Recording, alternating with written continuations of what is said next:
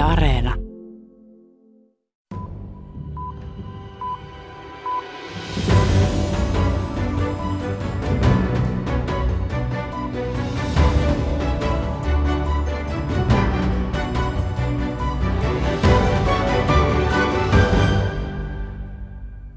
えー、と私は6歳の時に被爆して、えー、と防空壕ってわかるかしら？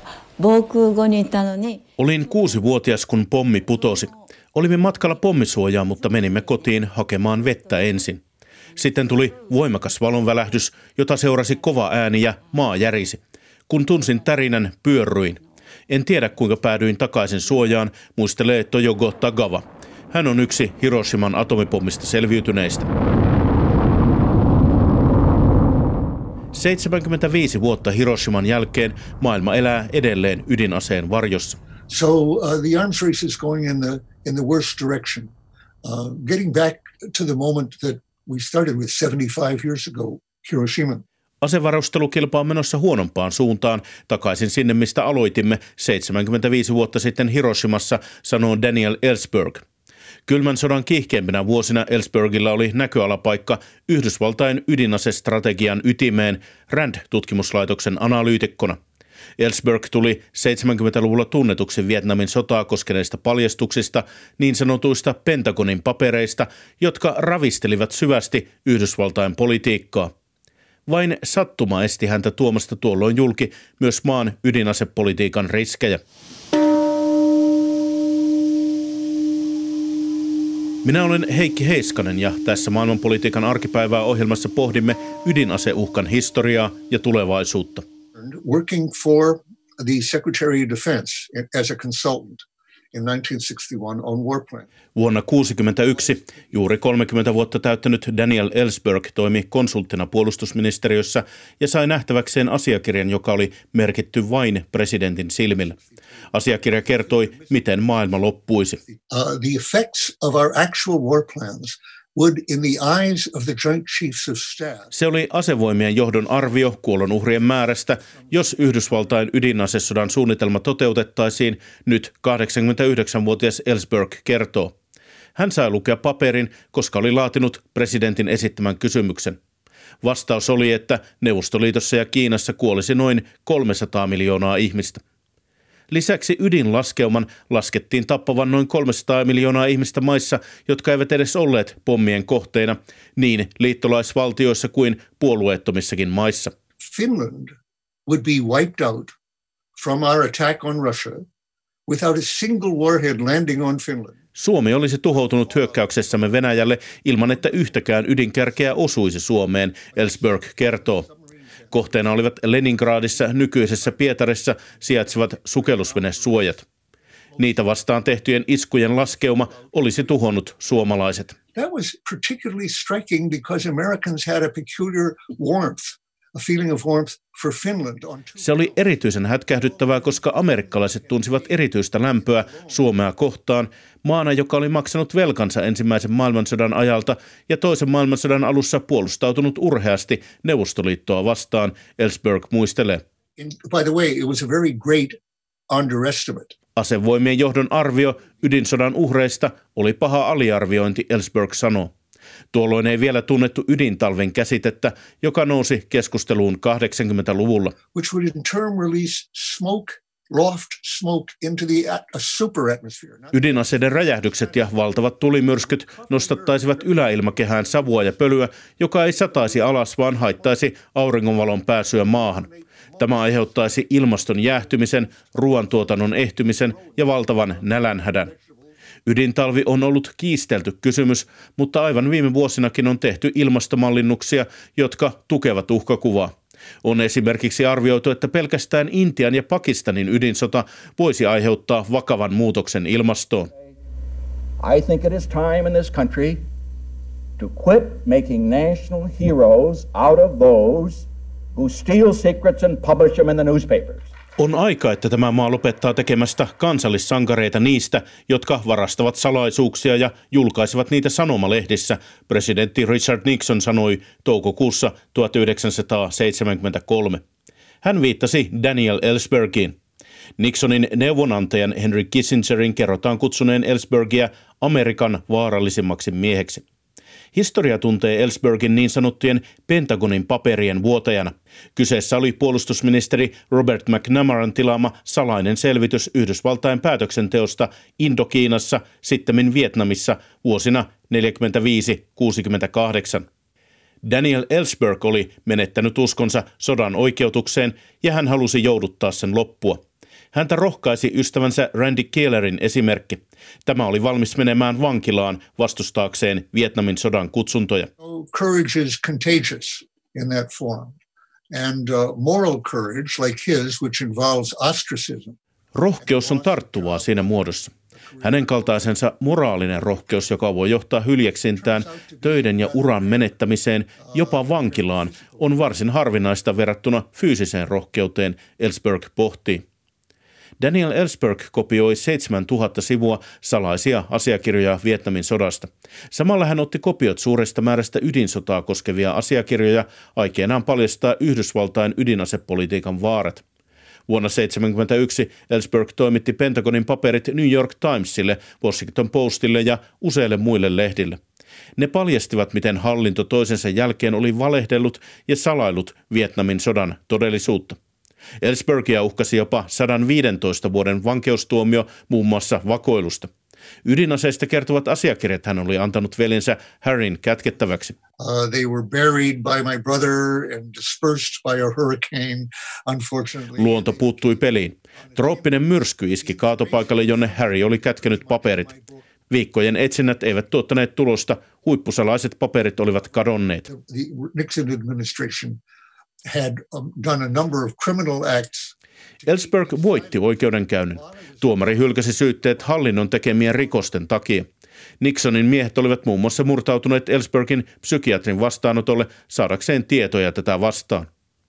Ydinasepaljastukset jäivät, mutta 45 vuotta myöhemmin Ellsberg palasi asiaan kirjassaan Doomsday Machine eli tuomiopäivän kone. And I call it Confessions of a Nuclear War Planner is the subtitle because it is a, a confession. So I understand that what I was participating in was unjustifiable and wrong.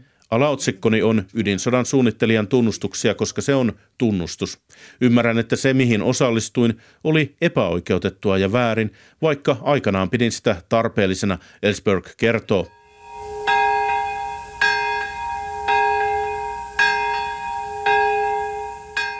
Hiroshimassa ja Nagasakissa kellot soivat jälleen tällä viikolla merkiten hetkeä, jolloin Yhdysvaltain pommikoneiden pudottamat atomipommit iskivät kahteen japanilaiseen kaupunkiin elokuussa 1945.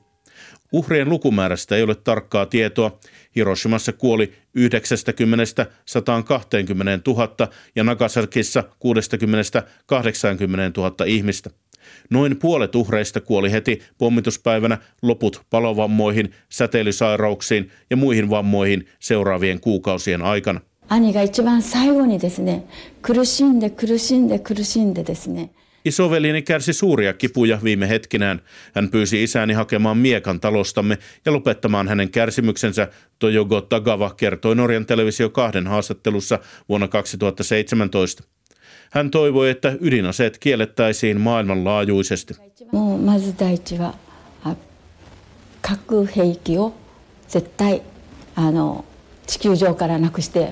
Ydinaseiden takana ovat ihmiset, eikä meillä ole muuta vaihtoehtoa kuin muuttaa ihmisten mielet, Tojogo Tagava sanoi. Daniel Ellsberg oli kuullut ensi kerran atomipommin mahdollisuudesta jo edellisenä syksynä 1944. Hän oli tuolloin 13-vuotias. Yhteiskuntaopin tunnilla opettaja esitteli atomipommin mahdollisuuden ja antoi oppilaille essee-tehtävän. Olisiko tuollainen pommi hyväksi vai pahaksi maailmalle? And as I recall, we all agreed, certainly I remember my uh, belief, mankind cannot handle that kind of power. That would be a dangerous development. Muistaakseni me kaikki olimme samaa mieltä, näin ainakin itse ajattelin, että ihmiskunta ei kykene käsittelemään sellaista voimaa.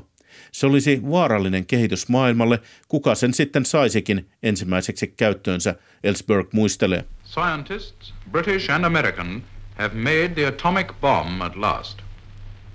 The first one was dropped on a Japanese city this morning. Kun hän sitten seuraavana kesänä näki otsikot Hiroshiman pommituksesta, hän tiesi heti millaisesta pommista oli kyse. So I had a strong feeling then that we had, that the president Truman and that we had made a, a grave error. Minulla oli silloin vahva tunne, että presidentti Truman ja me olimme tehneet vakavan virheen, tai ainakin olimme tehneet jotain, jolla olisi hyvin vakavat seuraukset, ymmärtämättä millaisen muutoksen olimme tuoneet maailmaan, nyt 89-vuotias Ellsberg muistelee.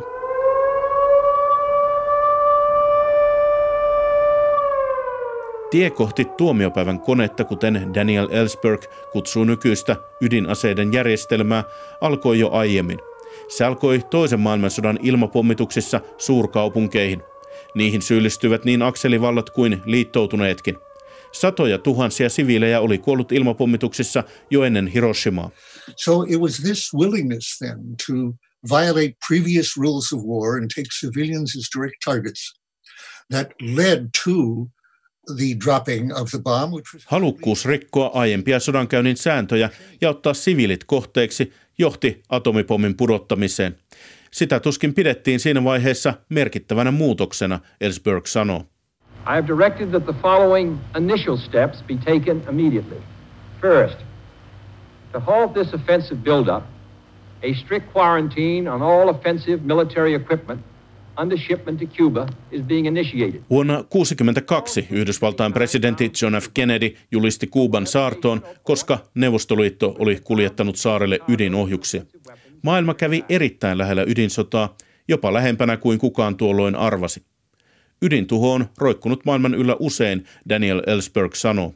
There have been false alarms and crises that have brought the, the uh, world much closer to that than they are allowed to know. On ollut vääriä hälytyksiä ja kriisejä, jotka ovat tuoneet maailman paljon lähemmäksi sitä kuin ihmisten on sallittu tietää. Salailu ja valheet ovat estäneet ihmisiä tajuamasta, kuinka taipuvainen tämä järjestelmä on väärille hälytyksille, virhelaskelmille ja onnettomuuksille, ja saamasta todellista kuvaa uhkaavan tuhon laajuudesta, Ellsberg sanoo. Noina jännityksen vuosina Ellsberg siis toimi RAND-tutkimuslaitoksessa. Ilmavoimia lähellä ollut RAND konsultoi muun muassa asevoimia ja puolustusministeriötä. Ellsberg oli vielä tuolloin liberaali kylmän sodan soturi. And the thinking was that, that the Soviet Union was to be equated in, in ambition and ruthlessness with Nazi Germany. Ajattelutapa oli, että Neuvostoliitto oli rinnastettavissa kunnianhimossaan ja häikäilemättömyydessään Natsi-Saksaan. Sen loputon laajentumispyrkimys pysäytettäisiin vain vastaavalla voimalla, Ellsberg kuvailee. Ekonomistina Ellsberg oli tutkinut päätöksentekoa monitulkintaisissa oloissa – Niinpä hänen tutkimuskohteekseen Randissä tuli ydinaseiden komentoketju. How to assure that they would be launched if a decision were made to do that and would not be launched, I studied. Kysymys oli, miten varmistetaan, että ydinaseiden laukaisupäätöstä noudatetaan ja miten varmistetaan, ettei niitä laukaistaisi ilman valtuutusta. I found, by the way, that there were very many, many routes by which an unauthorized action could occur. Havaitsin, että oli monia reittejä, joiden kautta valtuuttamaton toimi voisi tapahtua, Ellsberg kertoo. Hän huomasi, että sotilaat pitivät aseiden käytön onnistumista konfliktissa tärkeämpänä kuin varotoimia, joiden piti estää virheet.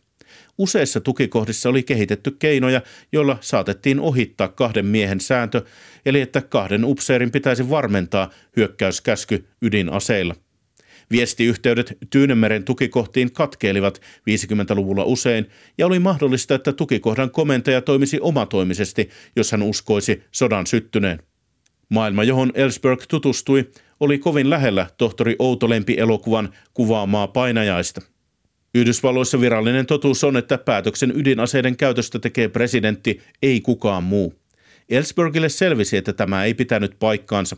Presidentti Dwight Eisenhower oli delegoinut valtuuksia komentajilleen. But in the case of a warning when there was communication was cut off with Washington, many other generals and others had authority to launch those weapons. Jos päällä olisi varoitus ja viestiyhteys Washingtoniin katkeaisi, monilla kenraaleilla ja muilla komentajilla oli valtuudet laukaista nuo aseet omatoimisesti. There were many fingers on the button all of any one of whom could have made a mistake at that point. Napilla oli monia sormia tuossa vaiheessa ja mikä tahansa niistä saattoi tehdä virheen, Ellsberg kertoo. Kylmän sodan aikana tällaisia delegointeja tekivät tiettävästi kaikki presidentit. Sittemmin delegointeja on kuulemma vedetty takaisin, mutta asiaa ympäröi tiukka salaisuus. Ellsberg uskoo, että samanlaisia järjestelyjä on edelleen kaikissa ydinasevalloissa. Niiden pitää varautua siihen, että vastapuoli yrittäisi tuhota valtiojohdon yllätysiskulla. Uusilla ydinasevalloilla varotoimet saattavat olla heikommat kuin vanhoilla. Ellsberg pohtii kirjassaan, tietääkö esimerkiksi Pakistanin presidentti, kuinka monta sormea on ydinasen napilla. 50-luvun lopulla Yhdysvaltain johdossa uskottiin vankasti, että maa oli jäämässä jälkeen ydinohjusten tuotannossa Neuvostoliitolle. Puhuttiin ohjusaukosta, missile gap, joka pitäisi kuroa umpeen aggressiivisella varustelulla. Tämä osoittautui harhaksi. We, we discovered that the Russians had four ICBMs. Saimme selville, että venäläisillä oli vain neljä mannerten välistä ballistista ohjusta samaan aikaan kun meillä oli niitä kymmenkertainen määrä, Ellsberg kertoo. Tämä osaltaan murensi Ellsbergin uskoa tehtäväänsä. What I was doing felt justified, but it was based on a hoax. Se mitä olin tekemässä tuntui oikeutetulta, mutta se perustui huijaukselle. Samoin kuin ajatus, että Hiroshiman pommi oli tarpeen tai oikeutettu, oli huijaus ja perustui väärälle informaatiolle, Ellsberg sanoo. A minority of Americans understand that. Uh, they aren't blinded by the thought that our country, America, could could not do something so cruel and so so ruthless. Vähemmistö amerikkalaisista ymmärtää tämän. Heidät sokaisee ajatus, että maamme Amerikka ei voisi tehdä jotain niin julmaa, niin häikäilemätöntä. Se on ikävä kyllä erhe, illuusio, Ellsberg sanoo. We are talking about arms control with Russia – me puhumme aserajoituksesta Venäjän kanssa ja me etenemme siinä. Keskustelemme siitä hyvin vakavasti. Puhumme siitä Venäjän kanssa ja he haluavat sitä ja mekin haluamme sitä, Yhdysvaltain presidentti Donald Trump vakuutteli toukokuussa. Yhdysvaltain ja Venäjän ydinkärkien määrä on laskenut merkittävästi 80-luvun huippuvuosista aserajoitussopimusten ansiosta – nyt ydinasevallat kuitenkin modernisoivat kilvan aseistustaan. Мы действительно многое сделали, и в сфере развития ядерного оборонного комплекса – Olemme tosiaan tehneet paljon ydinpuolustusjärjestelmän kehittämiseksi. Olemme säilyttäneet suunnilleen saman tason Yhdysvaltain kanssa kantolaitteiden ja ydinkärkien määrässä, mutta olemme johtajia uusissa kehityshankkeissa, Venäjän presidentti Vladimir Putin kehui kesäkuussa. No и традиционный, имеющийся на вооружение потенциал. Мы не просто модернизируем. Emme vain modernisoi perinteistä potentiaalia, vaan esittelemme uusia järjestelmiä. Siinä mielessä olemme ensimmäisiä maailmassa, Venäjän presidentti sanoi. Samaan aikaan kylmän sodan lopulla sovitut aserajoitussopimukset ovat murentumassa. Yhdysvallat vetäytyi ohjustorjuntaa rajoittavasta ABM-sopimuksesta vuonna 2002. Viime vuonna kaatui keskimatkan ohjukset kieltänyt INF-sopimus. Uh, they are not moving toward any limits whatever on strategic weapons. Maat eivät liiku mitään strategisten aseiden rajoituksia kohti, ne molemmat, erityisesti Yhdysvallat, rakentavat ohjuspuolustuskykyä, Daniel Ellsberg sanoo. Nyt vaakalaudalla on strategisia aseita rajoittavan uuden START-sopimuksen jatko. Se umpeutuu helmikuussa, elleivät Yhdysvallat ja Venäjä löydä sopua. Still, there are months here remaining before that treaty expires. Vielä on kuukausia jäljellä ennen kuin sopimus umpeutuu. Suomella ja muilla mailla on vielä aikaa vaatia, että sopimus pidetään yllä, ettei seuraisi avoin ja rajoittamaton asevarustelukilpa, Ellsberg sanoo. Tämäkään ei vielä riitä, hän korostaa. That's not good enough. The arms at their present level are far more than enough to cause nuclear winter. Nykyisellä tasollaan aseita on enemmän kuin riittävästi aiheuttamaan ydintalven. Kuten sanoin, Suomi on kiistämättä täysin haavoittuvainen sellaiselle sodalle, kuten muutkin maailman maat, Ellsberg sanoo.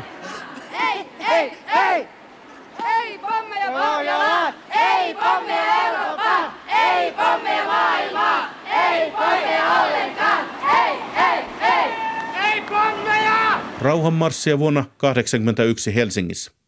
Vielä 80-luvulla ydinaseiden vastustaminen sai joukot liikkeelle läntisessä Euroopassa. Ei ydinaseita, vaan aseriisuntaa! Ei ydinaseita, vaan aseriisuntaa! Kylmän sodan jälkeen ydinaseiden pelko on hiipunut päiväjärjestyksestä. Daniel Ellsberg varoittaa, että ydinsodan uhka ei silti ole kadonnut mihinkään. That is a possibility that's with us uh, all the time, and especially uh, right now in a situation where a new Cold War seems to be uh, brewing. Se mahdollisuus on kanssamme kaiken aikaa ja erityisesti nyt, kun uusi kylmä sota vaikuttaa olevan hautumassa Yhdysvaltain ja Venäjän ja samaten Yhdysvaltain ja Kiinan kesken, Ellsberg sanoo. And it's in that situation that false alarms are more likely to occur. Jännittyneessä tilanteessa tapahtuu todennäköisimmin vääriä hälytyksiä. Tehdään provokatiivisia siirtoja ja niitä tulkitaan aggressiivisesti, Ellsberg pohtii.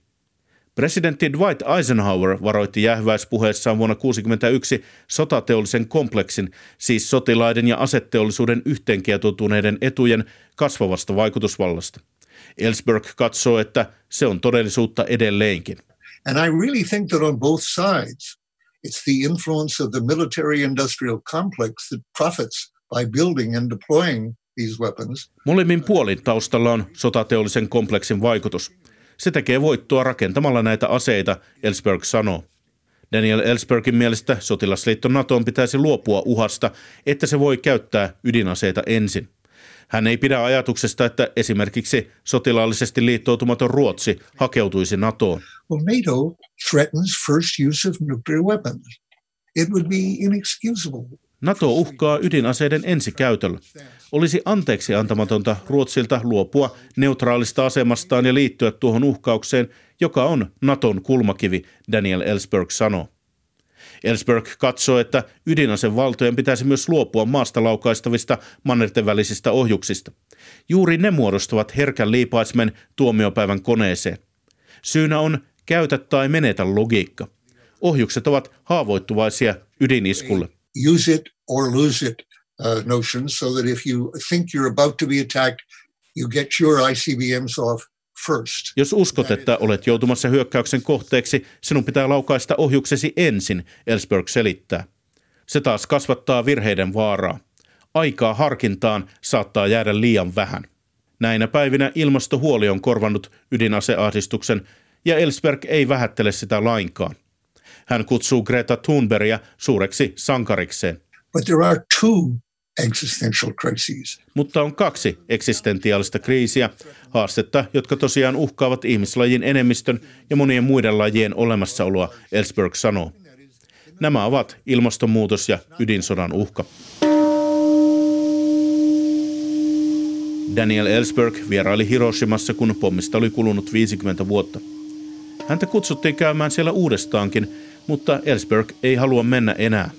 I didn't go for this reason. There is a monument. Hän muistelee tekstiä pommin kuolonuhrien muistomerkissä. Levätkää rauhassa, sillä virhettä ei toisteta. Ellsberg kokee, että virhe on kiertoilmaus, pitäisi puhua rikoksesta. I found I wasn't willing to go for that anniversary because I didn't feel in my heart that the crime would not be repeated. Minä havaitsin, että en halua enää mennä sinne, koska en tuntenut sydämessäni, että rikosta ei toisteta. En voi antaa sitä vakuutusta kuolleiden hengille tai selviytyjille, Ellsberg sanoo. I can't make that assurance to the spirits of the dead or to the survivors, but it's up to us, the living, to do what we can to, to. Mutta se riippuu meistä elävistä. Meidän on tehtävä kaikkemme, ettei sitä rikosta toisteta. Osa sitä on viimeinkin nähdä rehellisesti, että kyseessä tosiaan oli rikos – ja olisi vielä suurempi rikos, jos se toistettaisiin tuhat kertaa uudelleen, Daniel Ellsberg sanoo. Tässä siis maailmanpolitiikan arkipäivää tällä erää. Palaamme ensi viikolla uusin aihein.